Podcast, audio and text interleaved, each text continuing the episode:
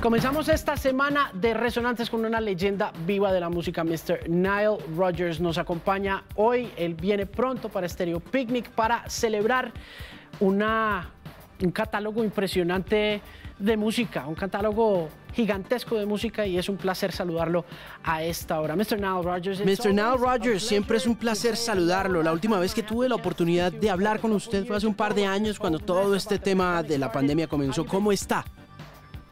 Muy bien, hermano. ¿Cómo estás, Alejandro? Adelante. No, te iba a decir que sí, que hace un par de años estábamos esperando que pudiéramos bajar a Colombia y tocar, y el plan nunca sucedió, pero ahora tenemos la oportunidad de ir con los Foo Fighters, que de pronto es como tenían que pasar las cosas. Va a ser fantástico. Sin duda va a ser una experiencia increíble. Mucha gente acá está esperando con ansias ese concierto, y yo he visto el concierto un par de veces en festivales en el mundo, y me encantaría que usted nos contara cómo va a ser, lo que la gente en Stereo Picnic va a encontrar cuando usted se monte en esa tarima, porque lo que yo he visto es simplemente una experiencia de vida inolvidable, y estoy convencido de que la gente va a estar muy emocionada si usted nos cuenta cómo es esa experiencia. So, um, most people don't know that I, um, that outside of Chic, uh, la mayoría de la gente no sabe que por fuera de Chic, uh, muchos de los discos que produje fueron por fuera de la banda. Ya fuera Sister Sledge, Diana Ross, Duran Duran, Daft Punk.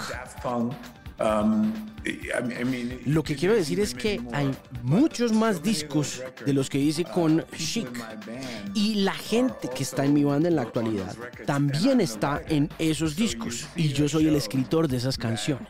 Entonces lo que usted va a ver en esa tarima es un montón de números uno que he escrito y que he producido para todos esos otros artistas, porque esa es una parte muy importante de mi vida.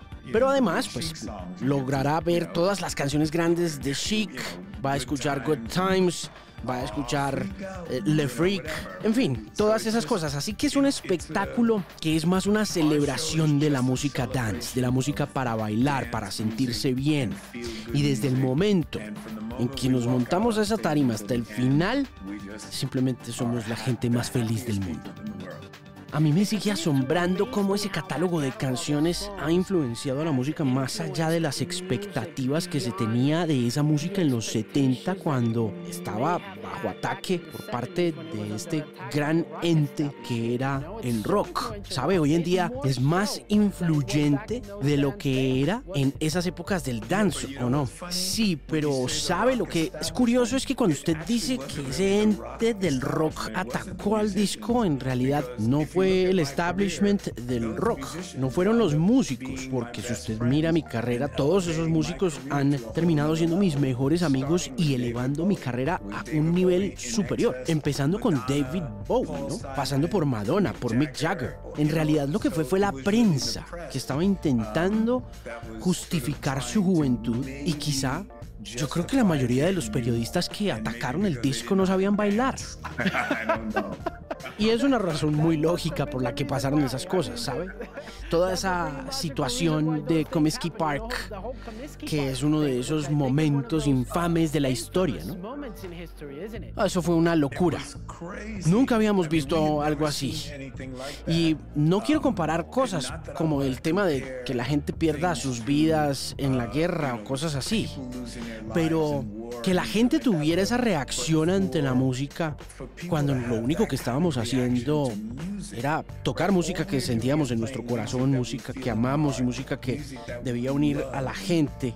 Quiero decir, eh, usted sabe cómo es nuestro show, ¿no? Es puro amor, es el espíritu que sentimos para bailar junto al vecino que está en el concierto, en el estadio del concierto, y el hecho de que en ese estadio en Chicago en mil novecientos setenta y nueve la gente se uniera para atacar a los músicos de forma tan viciosa fue una locura, porque mirábamos y decíamos un momento, nuestra música es para unir a la gente. ¿Cómo eso no cuadra dentro del rock and roll? Si el rock and roll se supone que debe dar voces a, a, a los que no tienen voz y a la gente pobre que están celebrando las vidas que queremos que tengan. Y la historia, pues finalmente ha probado que hicimos lo correcto. La historia ha probado que un año después de que teníamos Good Times, era el disco más grande que la comunidad del rock estaba celebrando, ¿no? Aunque en realidad la canción que todos esperábamos que iba a ser mucho más grande y que iba a ser celebrada por la comunidad del rock era My Sharona, de Knack. Ellos eran muy buenos amigos de nosotros. Uno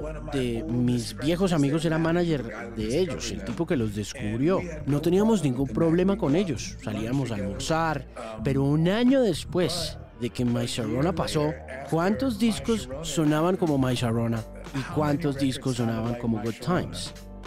Usted tenía, por ejemplo, Another One Bites the Dust de Queen y Another Brick in the Wall. Correcto, correcto, exactamente. La gente no sabe que Pink Floyd y yo estábamos grabando en el mismo estudio, en la puerta de al lado, mientras estábamos haciendo Good Time, y fue la primera vez que ellos escucharon ese bass, ese bajo. También porque nos veíamos todos los días y hablábamos y éramos buenos amigos. Eso simplemente te demuestra, hombre, que la música es la fuerza más poderosa del universo para juntar a la gente. Y yo siempre digo que si uno tuviera que negociar algo político, si los políticos tuvieran que juntarse y formar una banda para ensayar, les garantizo que habría muchos menos problemas en el mundo. He visto al director musical de las Naciones Unidas juntar a músicos en países que están en guerra, y he estado en la producción de esas realizaciones con esos artistas que supuestamente son enemigos por ideología política, y cuando terminamos de hacer esos conciertos y esas canciones, todos esos músicos terminaron siendo amigos de por vida. Es increíble. Yo pensaba, ¿qué tal que los líderes de esos países hicieran exactamente lo que nosotros hemos hecho en las Naciones Unidas? Porque normalmente esos políticos y esos líderes están bravos y probablemente tengan peleas e incluso hasta se matan entre ellos. Si se conocieran en la calle, se matarían. Pero cuando los músicos de otros países se juntan en una tarima o en un ensayo, todos estamos viviendo la misma premisa, estamos buscando el mismo propósito, y es cambiar todo. ¿Usted cree que es inevitable que situaciones como lo que pasó en Comiskey Park en Chicago en mil novecientos setenta y nueve, o una guerra que tiene lugar como pasó esa guerra contra la música disco en la década de los setenta, que fue censurada y vapuleada y que tuvo que irse al bajo fondo, al underground, pero que al final dejó manifestaciones grandes como el techno de Detroit o el house de Chicago, cosas así, que es inevitable sufrir de la censura para que el arte florezca de esta manera? Yo no creo que sea inevitable, pero creo que lo que eso demuestra es que a los artistas no se les puede detener, porque para esto vivimos. Y debo decir que a veces para eso morimos también. Y por eso era tan importante mantener ese espíritu vivo en mi vida. Lo que pasó fue que Chic nunca volvió a tener un disco número uno de nuevo. Pero en ese mismo año yo hice el disco de Diana Ross, que es el disco más grande de su vida después de eso. Hice los discos más grandes de David Bowie, el disco más grande de David Bowie. Hice In Excess. Y todas esas cosas los presentaron a ellos, al mundo entero, inmediatamente después. Hice Duran Duran, hice el sencillo más grande de su vida, The Reflex. Y por supuesto, hice muchos más discos de Duran Duran. Hice Like a Virgin de Madonna, fue el disco más grande de su carrera. De pronto lo querían llamar algo distinto a disco, está bien. De pronto lo querían llamar la nueva ola, The New Wave, la nueva ola romántica, lo que quisieran llamarlo. Pero en el fondo de todo, pues era mi banda, Chic, haciendo música dance para que la gente se sintiera bien. Y eso me parece una locura. Ya cuando hicimos el disco de David Bowie, entonces no tenían que llamarlo disco, lo cual está bien para mí. Cuando fue Diana Ross, tampoco era disco porque ella existía antes del disco. Así que eso estaba bien. Si hacemos un disco con Diana Ross y le gusta al mundo, eso está bien. Pero mientras tanto era la misma banda que había hecho Good Times, que era la gran canción que había hecho o causado la división que terminó aglomerándose en el Parque Comiskey en Chicago en mil novecientos setenta y nueve. Es cierto, y quiero hablarle un poquito sobre Good Times porque ahora que usted menciona todas esas bandas, pues vamos a volver a eso en un momento, pero quiero hablar obviamente de la experiencia con David Bowie, por supuesto, pero hay algo que hay que tener en cuenta y es el hecho de que Rapper's Delight, que se considera una de las primeras canciones de la cultura del hip hop, está hecha sobre Good Times, ¿no?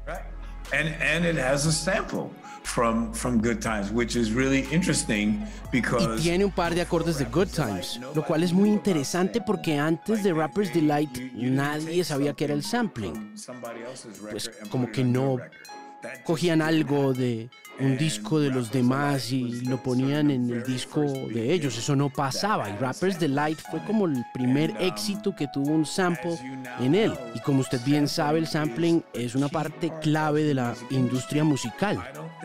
No creo que haya muchas canciones grandes que no tengan un sample en ellas, y usted ve los créditos de cualquier cosa, así sea un bucle pequeño para conseguir un estilo particular, un ambiente particular.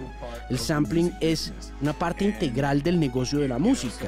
Así que después de Good Times, después de Rapper's Delight, Bounce Rock, Roller Skate Rock, This is Radio Clash, tanana, tan, tanan, y pues con In Excess, con Need You Tonight, tan, tan, tan, tanarán, tan, taran, y muchos discos que van así, tan, tan, tan, Another One Bites the Dust, The Queen, quiero decir, era un ritmo tan contagioso, pero a esas canciones, como no eran de Chic, pues no se les podía decir disco, les decían Good Times Disco, está bien, no importa, pero era simplemente música dance, hecha desde el alma, para intentar hacer a la gente que se sintiera bien, y por eso la canción se llama Good Times.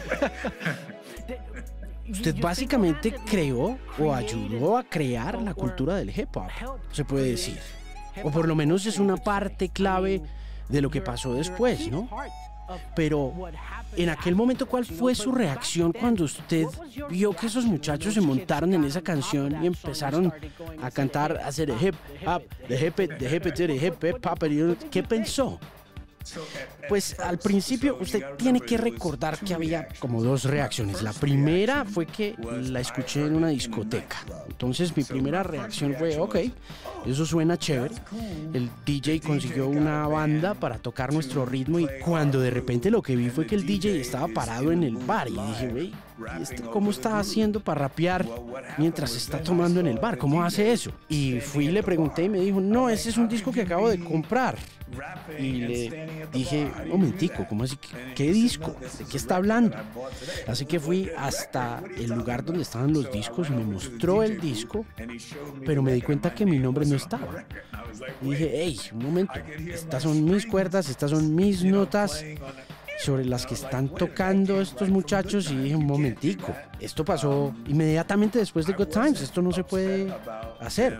Yo no estaba molesto porque cogieran una versión o hicieran una versión de nuestro ritmo, porque las bandas hacen eso todo el tiempo, pero habían sacado un pedazo de mi grabación, un sonido de nuestro disco, y lo metieron en su disco, y dije, hey, un momento, aquí están infringiendo derechos de autor, eso no se puede hacer. ¿Qué tal que yo hiciera un video musical y cogiera una escena de la Guerra de las Galaxias y la metiera en mi video musical? Yo no puedo hacer eso. Así que mi primera reacción de todas maneras fue una buena reacción, ya mi segunda reacción fue un momentico, y mi tercera reacción fue, pues voy a demandarlos. Decidieron no seguir adelante con la demanda, nos pagaron mucho dinero y ya finalmente pusieron mi nombre en el disco, pusieron el el nombre de Bernard en el disco, y eso ha sido genial porque nos reconocen como parte de la historia del hip hop, porque si usted va a una discoteca de esos días, cuando ponían el ritmo de Good Times, uno veía cincuenta raperos subiéndose y rapeando sobre ese break puntual, y esa es una parte muy importante del comienzo del hip hop, ¿no? Como dice L L Cool J, que es probablemente eh, el momento más importante del hip hop, esta canción, porque todos los raperos tenían que irse para la casa y aprender a rapear sobre Good Times, escribir una buena letra de rap sobre Good Times, porque si no, no los consideraban un buen M C. Y yo recuerdo mucho, ¿no?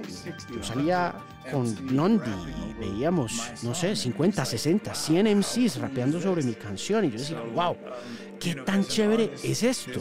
Pero como artista siempre hay muchos sentimientos diferentes cuando uno se da cuenta que alguien más está utilizando su trabajo directamente, pero al final terminó siendo un asunto de orgullo, porque pude ver como muchos músicos que no tenían esa capacidad de aprender música o de ir a escuela musical, aprender a través de esa canción música apropiadamente, porque en los Estados Unidos estaban enseñando música como educación estándar, pero cuando el hip hop empieza a crecer como una forma de arte por parte de esos músicos, pues todos esos músicos en realidad aprendieron a hacer música con nuestra música.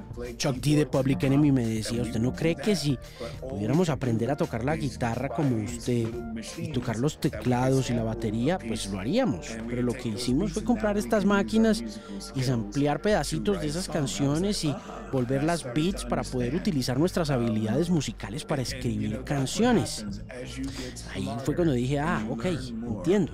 Y eso es lo que pasa cuando uno se vuelve más inteligente y aprende más.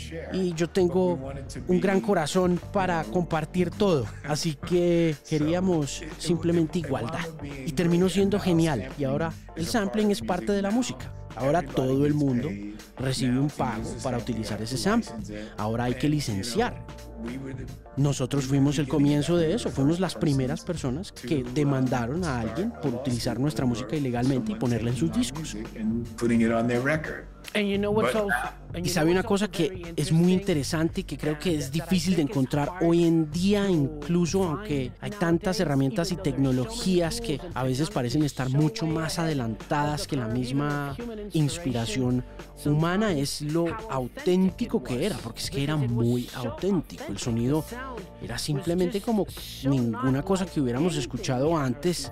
Es muy difícil encontrar esas cosas hoy en día. Ese sonido de la guitarra era algo que la gente podía entender cuando estaban en un club o en una discoteca, y de pronto otra gente no lo entendía a menos que estuvieran en ese club o en esa discoteca, pero era simplemente gigante e imparable. Pero es difícil de encontrar hoy en día, ¿no? Usted está diciendo exactamente lo que yo decía de la gente que se quejaba de nosotros en la década de los setenta cuando demandamos a la Sugar Hill Gang. Yo les decía, no, ustedes no entienden. A mí me tomó años y años de práctica. A Bernard le tomó años y años de práctica.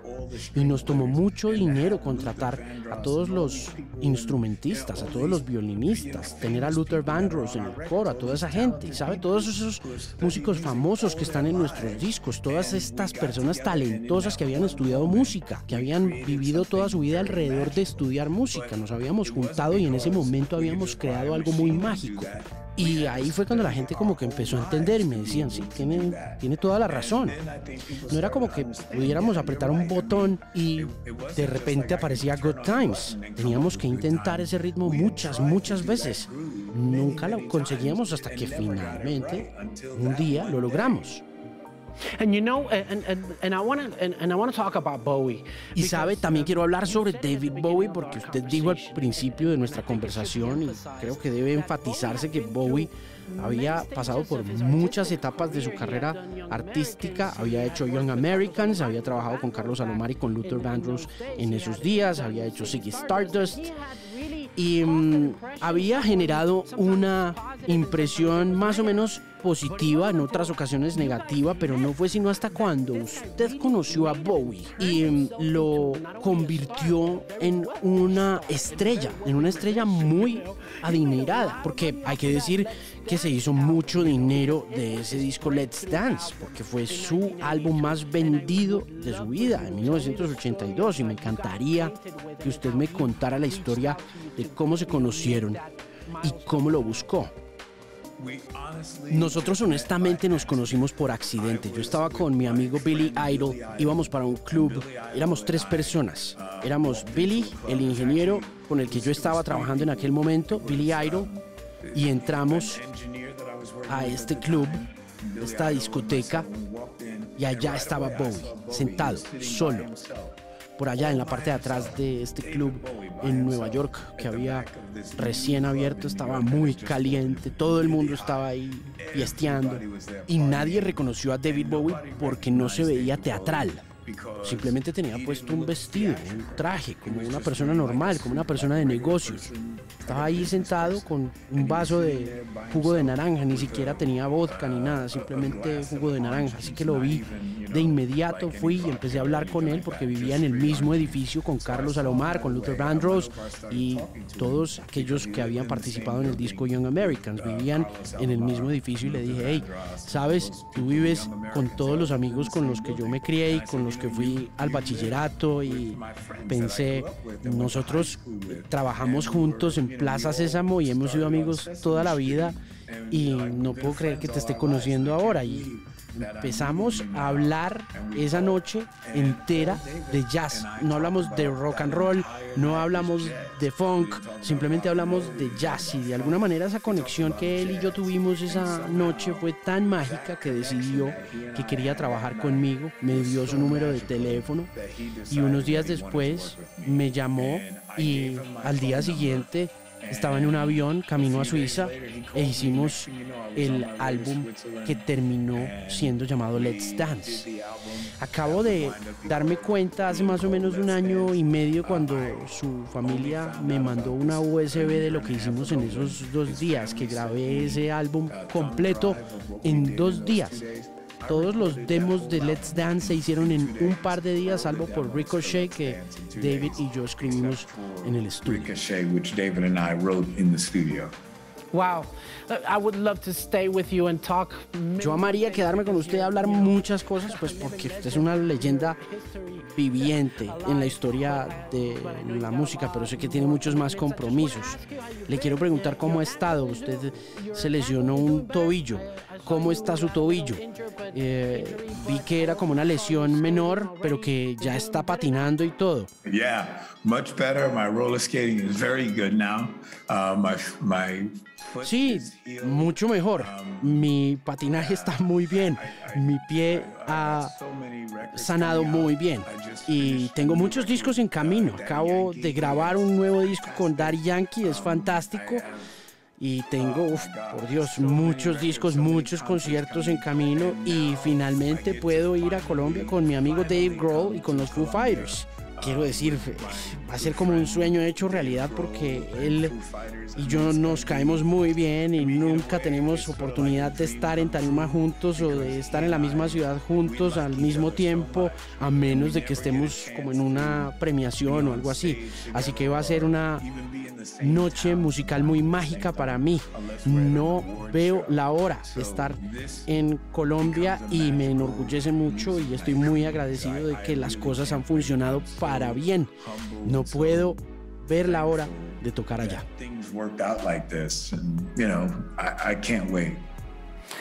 mister Nile Rodgers, muchísimas gracias por tomarse el tiempo. Definitivamente nosotros tampoco vemos la hora de verlo tocar en vivo. Esperemos que pase también con los Foo Fighters en el Stereo Picnic. Le deseo lo mejor. Es una gran oportunidad conversar con usted. Muchísimas gracias de nuevo por tomarse el tiempo. Es genial. Gracias, hermano. Qué bueno hablar contigo.